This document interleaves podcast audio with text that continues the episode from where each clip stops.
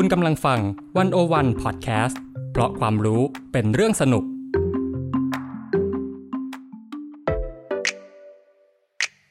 101 In Focus เจาะไฮไลท์เด่น เศรษฐกิจสังคมการเมืองทั้งไทยและเทศโดยกองบรรณาธิการ The101.worldสวัสดีค่ะ 101 In Focus สัปดาห์นี้ท่านผู้ฟังอยู่กับเตยวัจนาวรยังกูล บรรณาธิการ The101.world และอีฟปานิชโพสีวังชัยบรรณาธิการดิวันอวันดอทเวค่ะ ค่ะท่านผู้ฟังคะโรคระบาดที่เกิดขึ้นนี่นะคะ ก็ทำให้ปัญหาต่างๆ ได้เปิดเผยตัวออกมาอย่างเด่นชัด รวมถึงปัญหาเรื่องเมืองนะคะ ที่ทำให้เราเห็นปัญหาการบริหารจัดการเมืองที่เทอะทะเชื่องช้าของระบบราชการ ปัญหาความเหลื่อมล้ำภายในเมือง ซึ่งนับวันนี้นะคะจะยิ่งทวีความสาหัสมากขึ้นค่ะ แล้วก็รวมถึงเรื่องระบบคมนาคมขนส่ง เรื่องแรงงานแล้วก็อีกมากมายเลยนะคะ ที่ทำให้เมืองเปราะบางต่อโรคระบาดค่ะ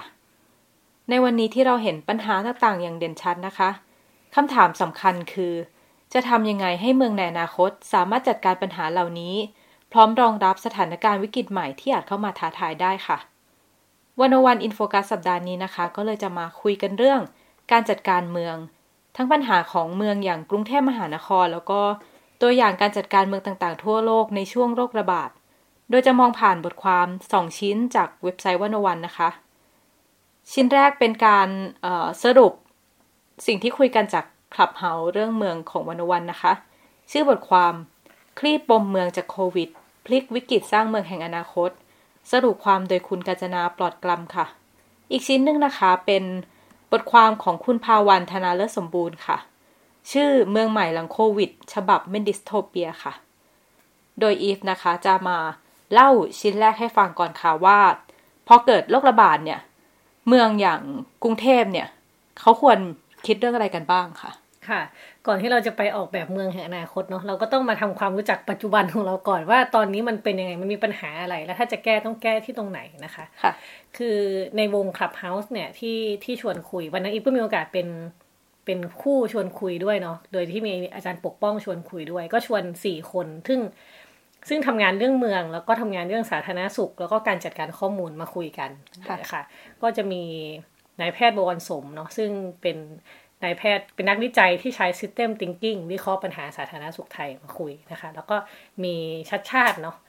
อดีตรัฐมนตรีว่าการกระทรวงคมนาคม แล้วก็เขาจะลงสมัครรับเลือกตั้งผู้ว่ากรุงเทพด้วยสมัยหน้านะคะ ก็มาชวนคุยเรื่องเมือง อีกคนหนึ่งนะคะก็คืออาจารย์นิรมนนะคะะผู้ช่วยศาสตราจารย์ประจำภาควิชาการวางแผนภาคและเมืองที่สถาปัตย์จุฬานะคะ แล้วก็ยังเป็นผอศูนย์ออกแบบและพัฒนาเมืองที่เรารู้จักกันในนาม UDDC นะคะ อีกอีกคนหนึ่งนะคะ คือคุณนัทพงษ์เรืองปัญญาวุฒิซึ่งเป็นสสพักเก้าไก่เนาะแล้วก็เป็นแกนนำกลุ่มเปลือกส้มสู้โควิด -19 เขาก็จะเอาเรื่องการจัดการข้อมูลอะไรพวกนี้มาดูว่าจะแก้วิกฤตครั้งนี้ยังไงสี่คนนี้ก็ก็มาร่วม ออกความคิดเห็นกัน ที่อีฟจะเล่าต่อไปนี้ก็คือ เอามาจากวงที่คนเหล่านี้เขาเสนอความคิดเห็นกันนะคะค่ะ แล้วจากการพูดคุยนี้มีประเด็นอะไรน่าสนใจบ้างคะค่ะ ก็มันมีเรื่องหนึ่งเนาะที่น่าสนใจที่คุณหมอบวรสมเขาชูขึ้นมานะคะก็คือโควิดเนี่ยมันทำให้เราเห็นปมปัญหาเรื่องชุมชนแออัดกลางเมืองค่ะ อย่างที่เราเห็นว่ามันมีคัสเตอร์อย่างคลองเตยใช่ไหมคะ หรือว่าก่อนหน้านี้ก็จะมีชานเมืองหน่อยที่มีตรงหลักสี่หรือเปล่าคะ ที่มีตรงหลักสี่แล้วก็มีที่แรงงานต่างชาติมาอยู่เยอะอ่าที่มหาชัยหรืออะไรเงี้ยนะคะคะไอ้ตรงเนี้ยที่แต่เดิมอะเราอาจจะรู้ว่ามันแออัด แต่พอโควิดมาเนี่ยรู้เลยว่านี่คือปัญหาใหญ่ที่เราควรจะแก้ไขจริง ๆ เพราะว่าอย่างที่เรารู้ว่า เวลาเราบอกว่า เนี่ย ให้หยุดอยู่บ้าน ให้กักตัวให้โซเชียลดิสแทนซิ่งแต่ว่าสมมติที่คลองเตยเนี่ย บ้านหลังหนึ่งเนี่ยอยู่กันสิบกว่าคน เขาจะไปแยกตัวกันยังไง มันทำไม่ได้นะยังไงเขาก็ไม่สามารถสร้างระยะห่างกันได้เพราะปกติก็คือไม่มีที่จะอยู่กันอยู่แล้ว ใช่ค่ะ ดังนั้นการที่เรามีชุมชนแออัดหรือมีที่อยู่อาศัยที่ไม่มีสุขอนามัยที่ดีเพียงพอเนี่ย พอมีโรคระบาดมานี่คือจบเลย เรื่องเรื่องการป้องกันอะไรเงี้ยคือเมืองมันไม่ควรมีพื้นที่แบบนี้ เยอะ จนทำให้มันเกิด พอโรคระบาดมาปุ๊บมันมันจัดการไม่ได้คือเขาไม่สามารถหลีกเลี่ยงการติดเชื้อได้เลยใช่ค่ะ ดังนั้นไอ้นโยบายว่าอยู่บ้านหยุดเชื้อเพื่อชาติอะไรเงี้ยคือถึงอยากทำเพื่อชาติแค่ไหนก็ก็อาจจะหยุดไม่ได้นะคะหยุดอาจจะไม่ด้ต้องอยากทำเพื่อชาติก็ได้อยากทำเพื่อตัวเองนี่แหละ ก็ทำไม่ได้นะใช่ใช่ใช่ค่ะ ก็นั่นแหละ อ่า คุณหมอวันสมก็เลยบอกว่าคำตอบในการแก้ไขปัญหาเนี้ยมันมันอาจจะเป็นเรื่องการบูรณาการการเยียวยาด้านเศรษฐกิจ แล้วก็สังคม เข้ากับเรื่องการควบคุมโรคโดยตรงนะคะ ยังไงหมอวันสมก็ก็บอกว่าที่ผ่านมาเนี่ย รัฐเนี่ยมักแยกสองเรื่องนี้ออกจากกันอย่างสิ้นเชิงก็คือ แยกเรื่องเศรษฐกิจและสังคมเนี่ยกับเรื่องการควบคุมโรคออกจากกันเลย อืมแต่ว่าจริง ๆ แล้วเนี่ยมันมันไม่จำเป็นต้องรอให้โรคระบาดซาลงแล้วค่อยไปเยียวยาคนเนาะแต่ว่าต้องใช้โอกาสนี้ในการเข้าไปช่วยเหลือ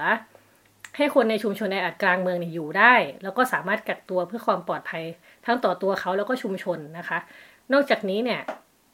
การใช้คนตกงานเป็นขุมพลังในการควบคุมโรคในพื้นที่ของชุมชนตัวเองเนี่ย ก็ถือว่าเป็นทั้งโอกาสในการสร้างงานให้คนในชุมชนด้วย เพราะว่าเขาออกไปทำงานที่อื่นไม่ได้ใช่ไหมแล้วก็ทำให้การควบคุมโรคง่ายขึ้นอีกด้วยนะคะ แต่ว่าแน่นอนว่าสิ่งสำคัญเนี่ยมันไม่ใช่แค่ว่าเอ้ยมอบพื้นที่ให้คนเหล่านี้กักตัว แล้วก็เยียวยาทางเศรษฐกิจเท่านั้น แต่ว่ามันการเพิ่มขีดความสามารถนะคะในการตรวจเชิงลุกเนาะอันนี้เป็นสิ่งสำคัญมากก็คือที่ผ่านมาเนี่ยเราอาจจะมีการตรวจเชิงลุกน้อยเกินไปค่ะค่ะการตรวจเชิงลุกในชุมชนแออัดเนี่ย ก็จะเป็นหัวใจสำคัญที่จะช่วยทำให้เราแบบช่วยผู้ติดเชื้อเนี่ยอืมเออเอาอย่างผู้ที่ทันท่วงติดทีเชื้อออกมาแล้วก็ไม่ให้การติดเชื้อเนี่ยมันลุกลามออกไป ใช่ ก่อนค่ะที่เราจะควบคุมได้ค่ะใช่ใช่แต่ว่าทั้งหมดนี้เนาะ คุณหมอวันสงก็บอกว่ามันเป็นแค่ทางออกวิกฤตระยะสั้นเท่านั้นเนาะอืมค่ะ ไอ้การทำแบบเนี้ย แต่ว่าทำทางออกในระยะสั้นเพื่อทางออกในระยะยาว แล้วต่อไประยะยาวคือ ค่ะ ระยะยาวเราก็ต้องเราก็ต้องปรับวิธีคิดใหม่เนาะมันคือการแก้ปัญหาเชิงโครงสร้างเลย ปรับเปลี่ยนวางแผนนโยบายเลยนะคะ คือหมอวันสมก็บอกว่า มันมีวิธีคิด ในเชิงเศรษฐเศรษฐกิจอย่างหนึ่งคือเรายังติดประเทศไทยยังติดเรื่องกับดักรายได้ปานกลางอยู่ค่ะหมายความว่าเราเน้นแรงงานราคาถูกตลอดเวลา เออ ไม่ว่าจะเป็นแรงงานจากต่างจังหวัดหรือว่ากลุ่มแรงงานจากประเทศเพื่อนบ้านนะคะ ซึ่งพอแรงงานราคาถูกนี่เป็นยังไง แรงงานเหล่านี้เขาก็ไม่สามารถจ่ายเงิน เพื่อสร้างที่อยู่อาศัยที่ถูกสุขลักษณะได้ใช่ไหมไม่ได้เขาก็ต้องไปอยู่แบบแออัดหนาแน่น อย่างที่คลองเตยก็แรงงานที่ทำงานที่ท่าเรืออะไรเงี้ย เขาก็ก็ต้องมาทำอยู่อยู่รวมกันเป็นแสนแสนคนในในพื้นที่ตรงนั้นนะคะ แล้วถ้าเรายังปล่อยให้ระบบเศรษฐกิจเป็นอย่างนี้ต่อไปเนี่ย ปัญหาแบบนี้ก็ไม่หายไปหรอก มันก็จะเกิดซ้ำอีก ครั้งนี้เป็นโควิด ครั้งหน้าก็อาจจะเป็นอะไรก็ไม่รู้ ก็จะทำให้เกิดปัญหาอีกนะคะ ดังนั้นหมอวันสมก็เลยบอกว่า การแก้ปัญหาเชิงสาธารณสุขเนี่ย จึงเป็นแค่ยอดภูเขาน้ำแข็งเท่านั้น แต่ต้องแก้เชิงเศรษฐกิจและสังคมด้วยค่ะ โควิดนี้มันทำให้เราเห็นเลยนะคะ ว่าเรื่องปัญหาความเหลื่อมล้ำเนี่ย มันมันไม่ใช่แค่เรื่องของคนกลุ่มหนึ่ง สมมติว่าคนในชุมชนในอาจเขา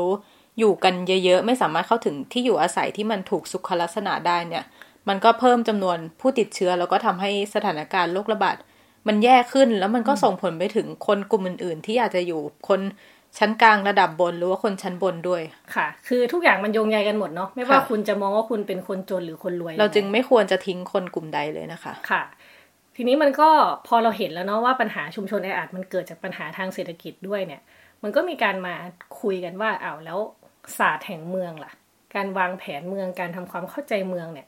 มันต้องเปลี่ยนไปยังไงบ้างไหมในเมื่อโควิดเข้ามาแล้วเราก็เห็นเลยว่า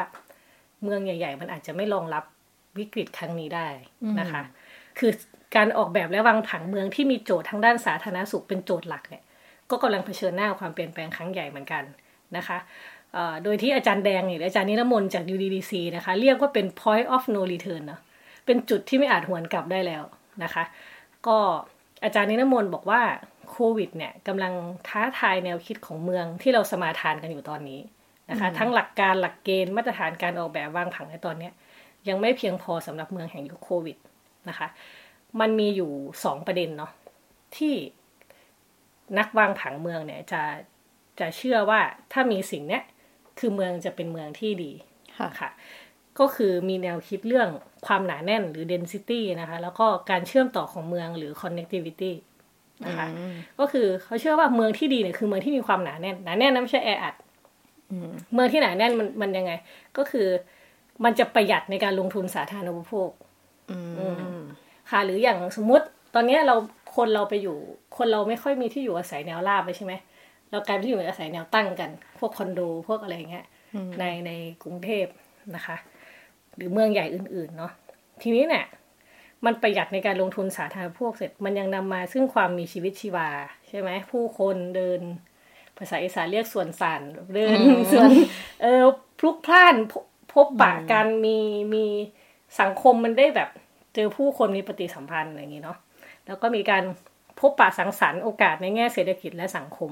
ใช่ไหมคะมีร้านคงร้านค้ามีอะไรเงี้ย ฟังดูแล้วไม่ดีต่อโรคระบาด ใช่ใช่เออแต่ว่าก่อนที่จะมีโรคระบาดเราใช่ถ้าเมืองเป็นแบบนี้รู้สึกเอ้ยมันสดชื่นนี่คือเมืองที่ดีจังเลยอ่าอืมเออแต่แต่ว่ายิ่งเมืองที่ยิ่งแน่นคนยิ่งเยอะเนี่ยพมันกลับเป็นจุดอ่อนในการบริหารจัดการระหว่างคนนะคะ จนทำให้มีผลต่อการติดโรคระบาดได้ง่าย เหมือนตอนนี้ที่เราต้องปิด ก่อนหน้านี้เนาะช่วงช่วงหนักๆปิดเมืองต้องปิดตลาดปิดห้างอะไรหมดลยเราไม่ต้องการความหนาแน่น ใช่ค่ะหนาแน่นของคน หรือไม่แต่สวนสาธารณะก็คือต้องปิดไปด้วยเหมือนกันใช่อะไรอย่างเงี้ยอืมเมื่อกี้คือเรื่อง density เนาะหรือเรื่องความหนาแน่น ตอนนี้เราก็มาเรื่อง connectivity หรือว่าเรื่องการเชื่อมต่อของเมือง คือที่ผ่านมาเนี่ย เรามักพูดถึงเรื่องการเปลี่ยนถ่ายจุดสัญจรจากรถไฟฟ้าถึงสนามบินอ่า รถไฟฟ้าไปถึงศูนย์การค้าไปถึงแหล่งท่องเที่ยวอะไรอย่างนี้เนาะเพราะว่ามันคือสถานที่รวมตัวของผู้คนทุนแล้วก็ทรัพยากร แล้วก็นำแล้วก็ความมั่งคั่งด้วยนะคะ แต่ว่ากลายว่าทุกวันเนี้ยยิ่งมีจุดเชื่อมมากก็ยิ่งเสี่ยงติดโรคมาก ทุกวันนี้เราอยากจะตัดการเชื่อมต่อกันใช่เราไม่อยากจะเชื่อมต่ออะไรทั้งสิ้น ทีนี้เนี่ย พอมันโรคระบาดมันมาสะเทือนมันมาเขย่า ความความเชื่อเรื่องเมืองที่ดีว่ามันมีองค์ประกอบประมาณเนี้ยนะคะ แล้วก็เลยต้องกลับมามอง กรุงเทพเนาะว่าการแก้ไขปัญหาสาธารณสุขที่ที่เปราะบางเนี่ยหรือว่าการสร้างผังเมืองสุขภาวะเนี่ยก็ยังดูเหมือนจะเป็นเป้าหมายที่ห่างไกลนะคะ แต่ว่าทีนี้ก็น่าสนใจเพราะว่าคุณชัดชาติเขาก็เสริมประเด็นนี้ขึ้นมา คุณชัชชาติเดี๋ยวชวนเรามองเมืองให้ชัดขึ้นผ่านสี่ character ของเมืองนะคะ เพื่อเพื่อที่ทำให้ตอบคำถามได้ว่าทำไมเมืองมันถึงเปราะบางต่อวิกฤตการณ์โควิดนะคะ ก็คุณชัชชาติก็ ก็ทวนสิ่งที่อาจารย์นิรมนต์พูดว่าเมืองเนี่ยต้องการให้คนอยู่แน่น เพื่อให้งานมีประสิทธิภาพ ก็คืองานการทำงานอะอืมเออเพราะฉะนั้นคนจึงจำเป็นต้องอยู่ใกล้งาน อันนี้ก็คือในโลกทุนนิยมมันก็จะประมาณเนี้ยนะคะ ในการที่คนเข้ามาทำงาน อยู่หนาแน่นมารวมกันทำงาน หาเงินอะไรอย่างเงี้ยทีนี้เนี่ยเพราะความจำเป็นของคนและงานนี่เองอะก็เลยทำให้เมืองหนาแน่น แล้วก็ทำให้เมือง connect กัน จนทำให้โรคระบาดถึงกันเลือกรวดเร็วนะคะ อันนี้คือ character แรกเนาะ character ที่สองก็คือเมืองมันมีความ specialize มากขึ้น คุณชาชาติเดี๋ยวยกตัวอย่างให้เห็นภาพชัดๆว่า เราทุกคนเนี่ยต่างก็เป็นฟันเฟืองตัวหนึ่งของเมือง ไม่ว่าจะเป็นคนขับรถเมย์เป็นแม่บ้าน เป็นลุงยามนะคะ หรือว่าเป็นเป็นพนักงานออฟฟิศอะไรเงี้ยถ้าเมื่อไหร่ที่มีใครหยุดงานน่ะคนในเมืองจะเกิดปัญหาทันทีอืมเออเพราะว่ามันเชื่อมต่อกันสมมุติว่า สมมุติว่าเตยจะไปทำงานเนี่ย สมมุตินั่งรถเมย์ไป คนขับรถเมย์หยุดสายประจำที่ขับไป ไม่ได้ดิ ไม่ได้ใช่ไหมอืมต้องเดินไปแล้วซึ่งไกลอีกอะไรเงี้ยคือคือเมืองมันมันสอดประสานกันเป็นเนื้อเดียวเนาะอืมไอ้ทีเนี้ย นี่คือความ specialize ที่ทำให้การอยู่รอดของคนเมืองเนี่ยมันทวีความยากขึ้นนะคะ คุณชาติบอกว่าพอเมืองมีความ specialize เนี่ย คือต้องมีเฟืองหลายตัวในการขับเคลื่อนเมือง ดังนั้นมันก็เลยมีคนที่ รายได้น้อยกับรายได้มาก มีคนที่ต้องอยู่ในพื้นที่แออัด มีคนที่ต้องอยู่ที่ในคอนโด มีคนที่อยู่ในบ้านเดี่ยว คือคือเราไม่มีคนที่อยู่ในระดับเดียวกันหมดอะพูดง่ายๆอืมแต่ว่าหน้าที่ของรัฐเนี่ยก็คือต้องทำให้คนทุกระดับเนี่ยเข้าถึงโอกาสได้เท่าเทียมกันค่ะซึ่งเป็นเรื่องของการบริหารจัดการนะคะ ซึ่งคุณชัชชาติก็บอกว่าในแง่หนึ่งเนี่ยเราอาจกล่าวได้ว่าความเหลื่อมล้ำเนี่ยไม่ใช่ปัญหาของเมืองนะ แต่เป็น character ของเมือง แต่แต่แต่พูดอย่างนี้ไม่ใช่ว่าเราจะไม่จัดการความเหลื่อมล้ำนะ แต่ต้องยอมรับว่านี่คือ character ของเมือง คือมันต้องมีเหมือนว่าคนหลายระดับ คนหลายรูปแบบมาใช่อยู่รวมกัน ใช่แต่ว่า ไม่ไม่ไม่มันไม่ใช่ว่าสิ่งนี้ทุกเมืองบนโลกต้องเป็นเนี่ยเราเราต้องยอมรับว่าเมืองสมมติกรุงเทพเนี่ย ความเหลื่อมล้ำเหลื่อมล้ำเป็น character ของของกรุงเทพอืมแต่ว่าการบริหารจัดการเมืองที่ดีนั่นแหละต่างหากเนี่ยที่คือหัวใจสำคัญอืมใช่ คือทำยังไงให้ทุกคนเข้าถึงโอกาสได้เท่าเทียมกันนะคะ เมืองทำยังไงให้เมืองนั้นเนี่ยจะเป็นเมืองที่สามารถนำทรัพยากรมากระจาย แล้วก็ดูแลความเหลื่อมล้ำให้อยู่ในสภาพที่เหมาะสมได้ ก็คือการบริหารจัดการต้องคิดถึงคนในทุกๆระดับ ใช่ค่ะค่ะคุณชาชาก็ยังย้ำอีกนะคะว่าวิกฤตโควิดกว่าหนึ่งปีที่ผ่านมาเนี่ยเปิดแผลให้เราเห็นมากเลยว่า เรามีปัญหาการบริหารจัดการอยู่หลายข้อมากนะคะ ก็ก็ยกตัวอย่างมาเนาะอย่าง เรื่องแรกเนี่ยก็คือเมืองของเราเนี่ยมีแต่สโลแกน แต่ไม่มียุทธศาสตร์คือถ้าพูดอย่างนี้เนี่ยอิฟก็นึกถึงอันนี้นะ แบบตรงตรงสยามหรือตรงเอกมัยอะที่จะมีกรุงเทพชีวิตดีๆ ที่ลงตัวอะไรเงี้ยโอ้โห ถ่ายติด ทีไรก็จะแบบ อืม ใช่เหรอวะ ถ่ายติดเหมือนถ่ายประชดอะวันไหนรถติดอะไรเงี้ยเออ ก็เออนะคะเป็นเมืองที่มีแต่สโลแกนเนี่ยไม่มีไม่มียุทธศาสตร์ทำให้เราเนี่ย ทำให้รัฐนะคะ ต้องคอยวิ่งตามปัญหาอยู่เรื่อยๆรอให้มีปัญหาก่อน ค่อยแก้อย่างเงี้ย คือพอเราไล่ตามแก้ปัญหาไปเรื่อยๆ มันก็ปัญหามันก็แก้ยากใช่ไหมบางทีแก้เท่าไหร่ก็ไม่จบค่ะ เรื่องที่สองก็คือปัญหาการทำงานร่วมกันของรัฐและเอกชน เกิดขึ้นน้อยมากนะคะ จริงๆไอ้เรื่องการทำงานร่วมกันระหว่างรัฐและเอกชนเนี่ย จริง ๆ ในหลายสกู๊ปหลายเรื่องในวันโอวันก็เคยทำเนาะเรื่องพวกรถไฟฟ้าอะไรอย่างนี้ก็มีหรือการ สัมปทานต่างๆ การโครงการก่อสร้างต่างๆ ที่รัฐกับเอกชนเนี่ยไม่ไม่ได้ทำงานร่วมกัน อย่างมีประสิทธิภาพจริง ๆนะคะ พอมันเป็นอย่างนี้มันนำสู่นำมาสู่การที่เราไม่สามารถรวบรวม แล้วก็จัดการทรัพยากรทั้งหมดของจังหวัดได้ เช่นยังไง เช่น ปัญหาเรื่องเตียงโรงพยาบาล ที่แบบสมมติทั้งจังหวัดเนี่ย มีมากกว่าสามหมื่นเตียงนะแต่ว่าไม่สามารถเอามารวมกันแล้วบริหารจัดการได้อย่างนี้เป็นต้น อืมอืมค่ะ สุดท้ายก็คือ คุณชาติบอกว่าเรายังขาดผู้เชี่ยวชาญ แล้วก็หัวหน้าทีมในด้านต่างๆ ก็คือบอกว่าเราต้องการทีมอเวนเจอร์ในแต่ละด้านนะ ในการจัดการโควิด เนี่ย พวกวัคซีนโลจิสติกเนี่ยมีคนเก่งอยู่เยอะมาก แต่ปัญหาก็คือว่ารูปแบบการจัดการของเมืองเนี่ยของประเทศเราเนี่ย มันไม่ได้ทำให้คนเก่งได้เข้ามาทำงาน อืมคลาสสิก อาจจะไม่ใช่แค่เรื่องเมืองนะคะ เออ น่าจะทุกเรื่องเออเราก็รู้สึกว่าเอ๊ะที่จริงมันก็มีคนเก่งเยอะแยะนะทำไมเรื่องนี้มันไม่มีคนเก่งเข้ามาทำวะอืมเออใช่ค่ะ นั่นแหละ พอทีนี้พอมันไม่มีคนเก่งเข้ามานำทีมมันก็เกิดความไม่ไว้วางใจขึ้น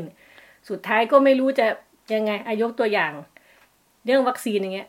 ต้องให้ดารามารีวิวเรื่องวัคซีนอย่างเงี้ยในประเทศเราอืมคือเราไม่มีผู้เชี่ยวชาญแล้วเหรอจากทางภาครัฐที่จะทำให้แบบ เออ คนไว้ใจวัคซีนอะไรแบบเนี้ย อันนี้ก็ตัวอย่างเล็กๆนะคะ ทีนี้เนี่ยพอความไม่ไว้ใจที่คุณชาชาติกล่าวถึง มันก็กระทบถึงความเชื่อมั่นที่ประชาชนมีต่อรัฐเออแล้วความเชื่อมั่นที่รัฐมีต่อประชาชน ก็คือทั้งคู่ต่างต่างไม่เชื่อใจกันและกัน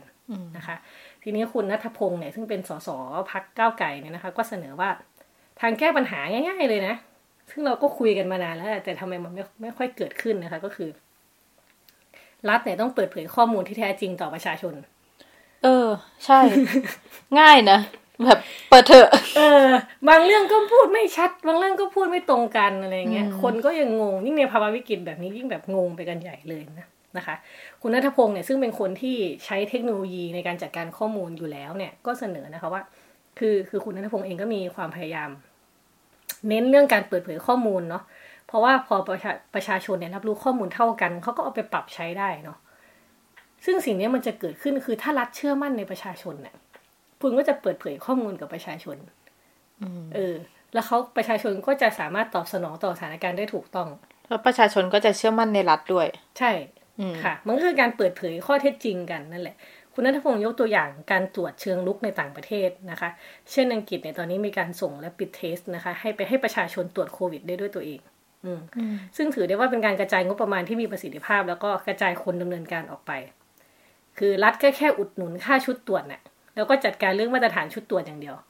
ที่เหลือก็ให้คนเขาจัดการกันเอง อืมใช่ ทุกวันนี้จะตรวจโควิดก็ไม่ได้ง่ายนะ ใช่ ขนาดว่าเราตอนนี้เรามีการติดเชื้อเยอะ คนคนที่เคยตรวจแล้วครั้งหนึ่งก็ไปตรวจซ้ำฟรีไม่ได้ต้องเสียเงินเอง อย่างเงี้ย คือจนมันมีที่คนเอามาทำรูปโปรไฟล์ Facebook อะ มึงว่ากูติดยังวะน่ะเออ คือเราไม่สามารถเข้าถึงการตรวจได้ทันที ใช่ คนก็บอกว่าถ้าไม่มีถ้าไม่มีความเสี่ยงก็ไม่ต้องกังวลสิ แต่เราก็จะรู้ได้ไงว่าเราแบบเสี่ยงหรือไม่เสี่ยง ทุกวันนี้มันแบบแทบไม่ได้มีคลัสเตอร์อะไรแล้วอะคือเออทุกที่คือแบบเออติดกันหมดแล้วทุกที่เป็นคลัสเตอร์ประมาณนั้นอืม ก็เนี่ยแหละ ทีนี้เขาไอ้คุณนัทพงศ์ก็บอกว่าฝ่ายบริหารในประเทศไทยเนี่ยยังไม่ได้เปิดรับเรื่องนี้มากนักนะคะ เพราะว่าอาจจะกังวลเรื่องการแปลผลที่ผิดพลาดอะไรอีก ยังไม่นับว่าการ กระบวนการในการจัดซื้อในการส่งนี่ไม่รู้ว่า จะมีพอเป็นประเทศไทยทุกอย่างดูยากไปหมดเลยนะเห็นในต่างประเทศแบบ สามารถอืมเดินเดินเดินอยู่ริมถนนก็อ้าวแวะไปตรวจได้เลยแต่พูดแบบนี้เป็นคนชังชาติหรือเปล่าไม่ใช่ค่ะ เราก็อยากให้เรามีอะไรดีๆบ้างโอเค โอเค อะก็นั่นแหละ แต่ว่าก็ก็ท้ายที่สุดนะคะ ในเชิงปฏิบัติเนี่ยมันก็อาจจะไม่มีการตรวจไหนที่มันได้ผลแม่นยำร้อยเปอร์เซ็นหรอก อืม แต่ว่ามันก็มันก็ขึ้นอยู่กับว่าเออวิธีการตรวจแบบไหนจะตอบสนองต่อสถานการณ์ไหนได้ดีที่สุดนะคะค่ะ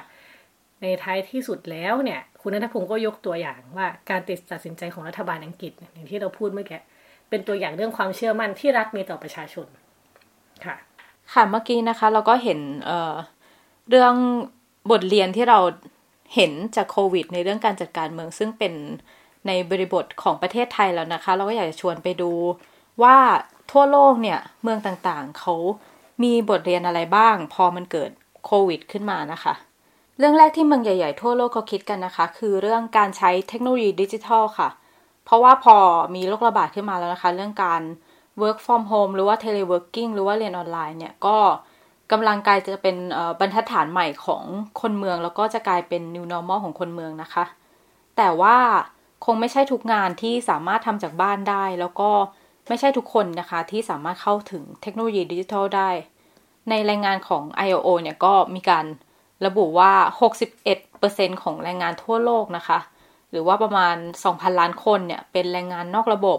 ไม่มีหลักประกันทางสุขภาพ การดูแลความปลอดภัยหรือว่าการมอบอุปกรณ์ป้องกันโรคระบาดจากนายจ้างนะคะ แล้วส่วนใหญ่เนี่ยก็ไม่สามารถทำงานจากบ้านได้ เพราะว่า ธรรมชาติของงานเนี่ย ไม่เอื้ออำนวยค่ะอืมค่ะ สิ่งนี้มันก็คือเป็นเรื่องความเหลื่อมล้ำนะคะ แล้วก็มีอีกเรื่องหนึ่งคือเรื่องเออมาตรการดูแลความเป็นส่วนตัวนะคะ ซึ่งเป็นประเด็นที่เขาพูดคุยกันอยู่ในช่วงวิกฤต เพราะหลายเมืองเนี่ยหันมาใช้เทคโนโลยีควบคุมติดตามเอ่อสถานการณ์โควิดอย่างแพร่หลายนะคะเอ่อบางเมืองก็มีการติดตามเส้นทางผู้ติดเชื้อ เช่น เมืองแทกูในเกาหลีนะคะเอ่อ บางเมืองก็ใช้เทคโนโลยีเนี่ยจับตาดูความหนานแน่น แล้วก็การเคลื่อนไหวในเมืองเพื่อว่าคาดคะเนเรื่องการแพร่ระบาดของโรคนะคะ เช่นในบูดาเปสต์ค่ะ คือสิ่งเนี้ยมันจะสามารถต่อยอดในอนาคตได้เป็นฐานข้อมูลของเมืองใช่ไหมคะ แต่ว่าเราก็ต้องคิดเรื่องการปกป้องความเป็นส่วนตัวของประชาชนที่เหมาะสมด้วยค่ะ อืม อีกเรื่องนะคะเอ่อเรื่องความคล่องตัวของเมือง มันมีคำถามขึ้นมาว่าเราจะใช้บริการขนส่งสาธารณะในเมือง ได้ยังไงโดยที่ไม่ให้ติดโรคระบาดคำถามยากจังเออแบบเออเขาว่าไง ขึ้นรถเมล์แน่น ๆ ใช่ไหมอืมเอออย่างของไทยพอแบบ คนขึ้นรถเมล์น้อยรถเมล์ก็เลยลดเที่ยวลง ก็รอกันเป็นชั่วโมงไป แล้วก็ไปแน่นเหมือนเดิมก็เลยหนาแน่นเหมือนเดิม คือเอ่อเออเมืองอื่นๆเอ่อในต่างประเทศเขาก็คิดว่าเขาต้องออกแบบเส้นทางคมนาคมใหม่ให้คล่องตัว มีทางเลือกเพิ่มขึ้นแล้วก็สะดวกสบายอื มมากขึ้นนะคะ เพื่อว่าป้องกันการกระจุกตัวบนรถสาธารณะ หรือว่าในอาจจะเป็นป้ายรถเมล์หรือว่าที่ใดที่หนึ่งนะคะอืมหลายเมืองเนี่ยก็เลยช่วยโอกาสนี้ในการปรับปรุง แล้วก็สร้างทางจักรยานเพิ่ม เพื่อทำให้คนเนี่ยสามารถเดินทางคนเดียวได้อย่างปลอดภัยมากขึ้น การสร้างทางจักรยานคืออะไรนึกภาพไม่ออกเลยสร้างตรงไหนก่อน เออ โอเค อะ ยังไงต่อคะเออเขามันสร้างทางจักรยานเขาก็เลยมองว่าแบบเออเรื่องเนี้ยมันอาจจะเป็นหมุดหมายของการพัฒนาคมนาคมในระยะยาวก็ได้ เพราะว่าถ้ารัฐเนี่ยเลือกลงทุนด้านโครงสร้างพื้นฐานในการเดินทางอย่างเช่น สร้างทางให้จักรยานสกูตเตอร์ หรือว่าเอ่อทำให้คนเข้าถึงได้ง่ายและปลอดภัยเนี่ย มันก็จะช่วยลดมลภาวะทางอากาศ ลดเสียง แล้วก็ที่สำคัญคือ ลดความหนาแน่นบนรถโดยสารค่ะอื มีตัวอย่างนะคะ ในบาร์เซโลนาที่ประเทศสเปนนะคะ ค่ะ เขาเริ่มวางแผนออกแบบผังเมืองแบบ superblock 500จุดเพื่อทำยังไงให้การคมนาคมเนี่ย สะดวกรวดเร็วมากขึ้นทำให้ไม่เกิดเอ่อความหนาแน่น พอรถไม่ติดเนี่ย คนก็ไม่ต้องรอรถนาน ไม่ต้องนั่งแออัดกันในรถสาธารณะแล้วก็ไม่ต้องเสี่ยงต่อโรคระบาดค่ะค่ะ อย่างบาร์เซโลนานี่ก็เรียกว่าเป็นเมืองต้นแบบที่คนมักจะพูดถึงกันเยอะเหมือนกันในเรื่องผังเมืองที่ เป็นผังเมืองที่ดีเมืองหนึ่งของโลกนะคะอะแล้วยังไงคิดถึต่งอผังเมืองกรุงเทพ ค่ะ โอเคเออเรื่องถัดมาที่เขาคิดกันคือเรื่องความหนาแน่นและคุณภาพของเมือง อืมค่ะ อาจจะต่างจากเมื่อกี้ที่อาจารย์แดงพูดนะคะ เรื่องความความหนาแน่นที่ เรามักจะเข้าใจกันว่าความหนาแน่นเนี่ยเป็นบอกเกิดของการแพร่ระบาดแต่มันมีงานการศึกษาซึ่งเผยแพร่ใน Journal of the American Planning Association นะคะ เมื่อเดือนมิถุนายน 2020 มีการรวมข้อมูลจาก 913 มหานครในสหรัฐอเมริกา พบว่าความหนาแน่นของเมืองเนี่ยไม่ได้สัมพันธ์กับอัตราการติดเชื้อโควิดเสมอไป รวมถึงเมืองที่หนาแน่นบางเมืองนะคะ ก็มีอัตราการเสียชีวิตจากโรคระบาดที่ต่ำค่ะ เหตุเพราะว่าเมืองเหล่านั้นสามารถให้บริการทางสาธารณสุขได้เป็นอย่างดีค่ะอะนี่ไงคือคำตอบอืมว่าจริง ๆ แล้วเมืองหนาแน่นมัน เราอาจจะรู้ว่ามันมากระเทือนแนวความคิดเดิม แต่ถ้าระบบสาธารณสุขดี มันต้องมีการหนจัดการแน่นไที่ดี เออ อืมค่ะ แล้วก็ต้องมองข้ามเลยนะคะ เมืองที่มีอัตราการติดเชื้อแล้วก็เสียชีวิตสูงเนี่ยกลับเป็นเมืองที่มีเอ่อเป็นเมืองคนสูงอายุ เมืองที่คนสำเร็จการศึกษาระดับสูงจำนวนน้อย หรือว่าเมืองที่มีคนเชื้อสายแอฟริกันอเมริกันจำนวนมาก ซึ่ง อาจจะอนุมานได้ว่าเป็นคนที่ถูกกดขี่แล้วก็เข้าไม่ถึงโอกาสต่างๆนะคะ ค่ะ ทั้งหมดเนี่ยมันก็สะท้อนว่าความหนาแน่นมันอาจ ไม่ได้ทำให้เมืองเปราะบางต่อโรคระบาด แต่ว่าโครงสร้างทางสังคมแล้วก็ความเหลื่อมล้ำทางเศรษฐกิจต่างหากที่คือปัจจัยสำคัญค่ะ อืม ค่ะ เรื่องต่อมาที่เขาหลาย ๆ เมืองเนี่ยคิดกันก็คือเรื่องการออกแบบเมืองนะคะ พอผังเมืองในยุคโควิด เนี่ย ควรจะออกแบบโดยตั้งเป้าหมายว่าการใช้ชีวิตในพื้นที่หนึ่งเนี่ย มันมีอะไรบ้างที่สำคัญอืม แล้วจะทำให้คนเนี่ยสามารถเข้าถึงบริการสิ่งอำนวยความสะดวกต่างๆ ได้ง่ายครบครันแล้วก็ปลอดภัยจากโรคได้ยังไง แนวคิดหนึ่งที่มีการพูดกันนะคะ ก็คือ ชื่อว่าเมืองใน 15 นาทีค่ะโอ้คือสร้างเมืองแค่เวลาสิบห้านาที เร็วมาก ไม่ใช่ กรุงโรมยังสร้างตั้งเจ็ดวัน เอ้ย สร้างไม่เกินเจ็ดวัน อะอะยังไง เมืองในสิบห้านาที หมายถึงเมืองที่ผู้คนเนี่ยสามารถเดินทางไปถึงจุดหมายปลายทางต่างๆ เพื่อจะทำกิจกรรมเนี่ย ได้แค่ในเวลาสิบห้านาที ไอ้บ้ามีที่ไหน ไม่ฝันปะ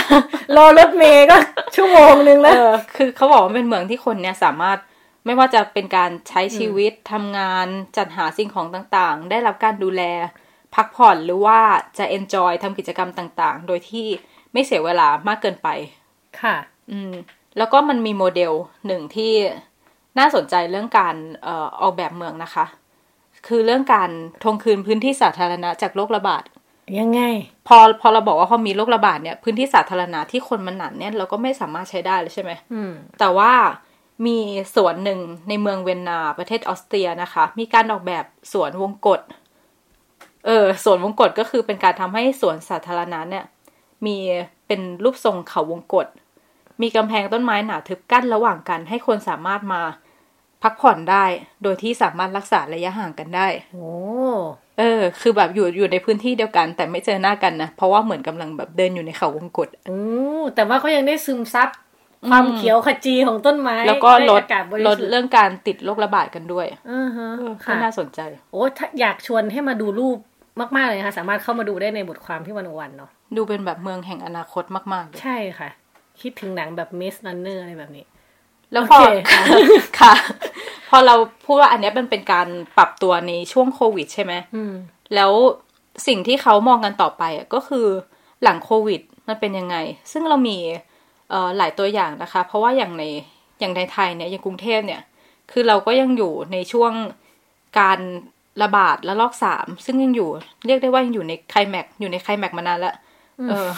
การการจะเตรียมตัวหรือว่าเร่งฟื้นฟื้นฟูหรือว่าจะออกแบบ เมืองใหม่ให้รวดเร็วทันสถานการณ์ แล้วก็อาจจะต้องมองตัวอย่างอื่นของหลายเมืองที่เขาอาจจะแบบใกล้จบแล้วอะหมายถึงอะไรเออใกล้จบใกล้จบวิกฤตใกล้จบวิกฤตเออโรคระบาดเขาเออเขาแบบผ่านจุด peak ไปแล้ว แล้วเขาก็มองไปถึงอนาคตข้างหน้าได้แล้ว อันนี้เตรียมขึ้น end credit แล้วใช่ไหมของเรายังใครแม็กซ้ำใช่แล้วซ้ำอีกอ่ายังไงคะเมืองไหนบ้าง มียกตัวอย่างเมืองฟลอเรนซ์ในอิตาลีนะคะ คือเดิมทีเนี่ย ฟลอเรนซ์เป็นเมืองที่คนส่วนใหญ่ สามารถเข้าถึงเทคโนโลยีดิจิตอลได้85%อยู่แล้ว ก็คือเยอะมากอยู่แล้วนะอืมแต่ว่าหลังโควิดเนี่ย เมืองเขาก็วางแผนให้คนสามารถเข้าถึงได้100%ค่ะ โดยมองว่าเป็นสิทธิขั้นพื้นฐานของประชาชน แล้วก็จะเปิดโอกาสให้ทุกคนน่ะสามารถทำงานระยะไกลได้ก็เลยมีการลงทุนด้านเอ่อโครงข่ายอินเทอร์เน็ตอย่างเต็มที่นะคะ แล้วเขาก็ยังเจาะจงในพื้นที่ที่เปราะบางเป็นพิเศษด้วย ตรงไหนที่เข้าไม่ถึงยิ่งต้องเข้าไปอุดอืมแล้ว ฟอร์เรนนะคะยังคิดเรื่องการจำกัดจำนวนรถบัสแล้วก็นักท่องเที่ยวที่จะเข้ามาในเมือง ทั้งทั้งๆที่เขาเนี่ยเป็นเมืองท่องเที่ยวนะคะเพื่อป้องกันไม่ให้หนาแน่นเกินไป แล้วก็มีการปรับปรุงพื้นที่สาธารณะ แล้วก็สถานที่สำคัญในเมือง เพื่อประโยชน์ของผู้อยู่อาศัย แล้วก็กลุ่มธุรกิจในเมืองค่ะค่ะ อีกตัวอย่างนะคะที่อังกฤษค่ะ ที่เมืองลิเวอร์พูลนะคะ เขาจัดงบ 1.4 พันล้านปอนด์เพื่ออบริหารแผนฟื้นฟูเศรษฐกิจ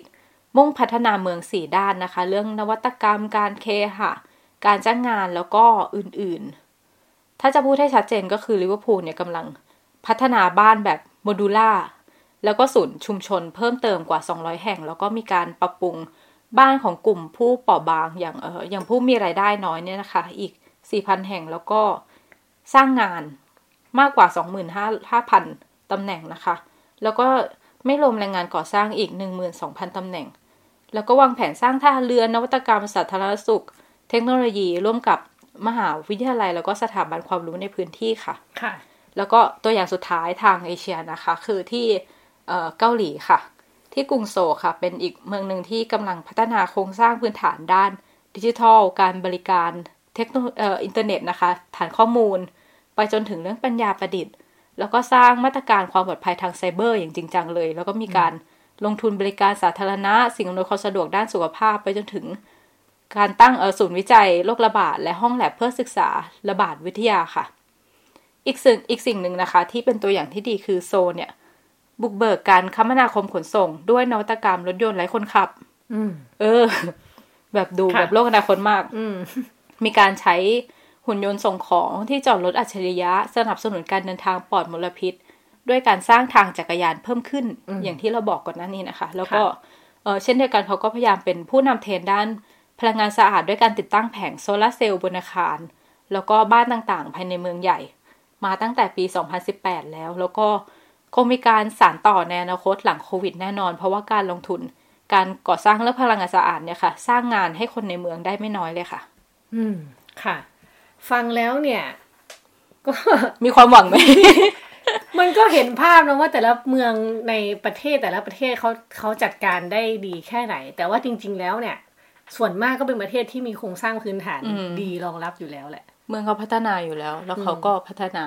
มากยิ่งขึ้นค่ะ แต่จะเห็นว่าหลักสำคัญที่ทุกเมืองที่เราเห็นร่วมกันก็คือว่าการให้ความสำคัญกับประชาชนเนาะที่เป็นคนที่อยู่อาศัยในเมืองอืมทำยังไงให้คนได้สิทธิ์ ในการมีชีวิตอย่างมีคุณภาพ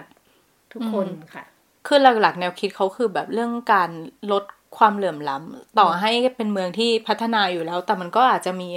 คนที่เข้าถึงได้น้อยกว่าคนอื่น เขาก็ไปช่วยคนกลุ่มนั้น เข้าถึงเรื่องไหนไม่ได้ก็เข้าเข้าไปช่วยใช่ไหมเอออสิ่งนี้น่าจะเป็นบทเรียน ให้เราเอามาใช้ได้นอกจากเรื่องการจัดการเมืองแล้วก็การบริหารประเทศด้วยนะคะค่ะโอเคค่ะ ก็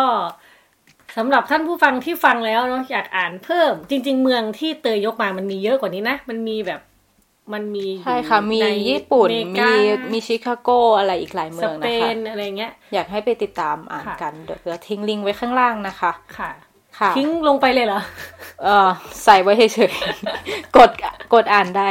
โอเค ไม่รู้จะตอบยังไง โอเคค่ะ แล้วนี่ก็คือรายการวันวันอินโฟกัสนะคะ คุณผู้ฟังสามารถอ่านงานที่เกี่ยวข้องได้ในเว็บไซต์ d 1 1 w o r l d แล้วก็ติดตาม รายการของเราได้ทุกสัปดาห์ทาง d 1 1 w o r l d เช่นกันค่ะ วันนี้ดิฉันเตยวัจนาวรยังกูล และอีฟปานิชโพสีวังชัยลาไปก่อนค่ะ สวัสดีค่ะ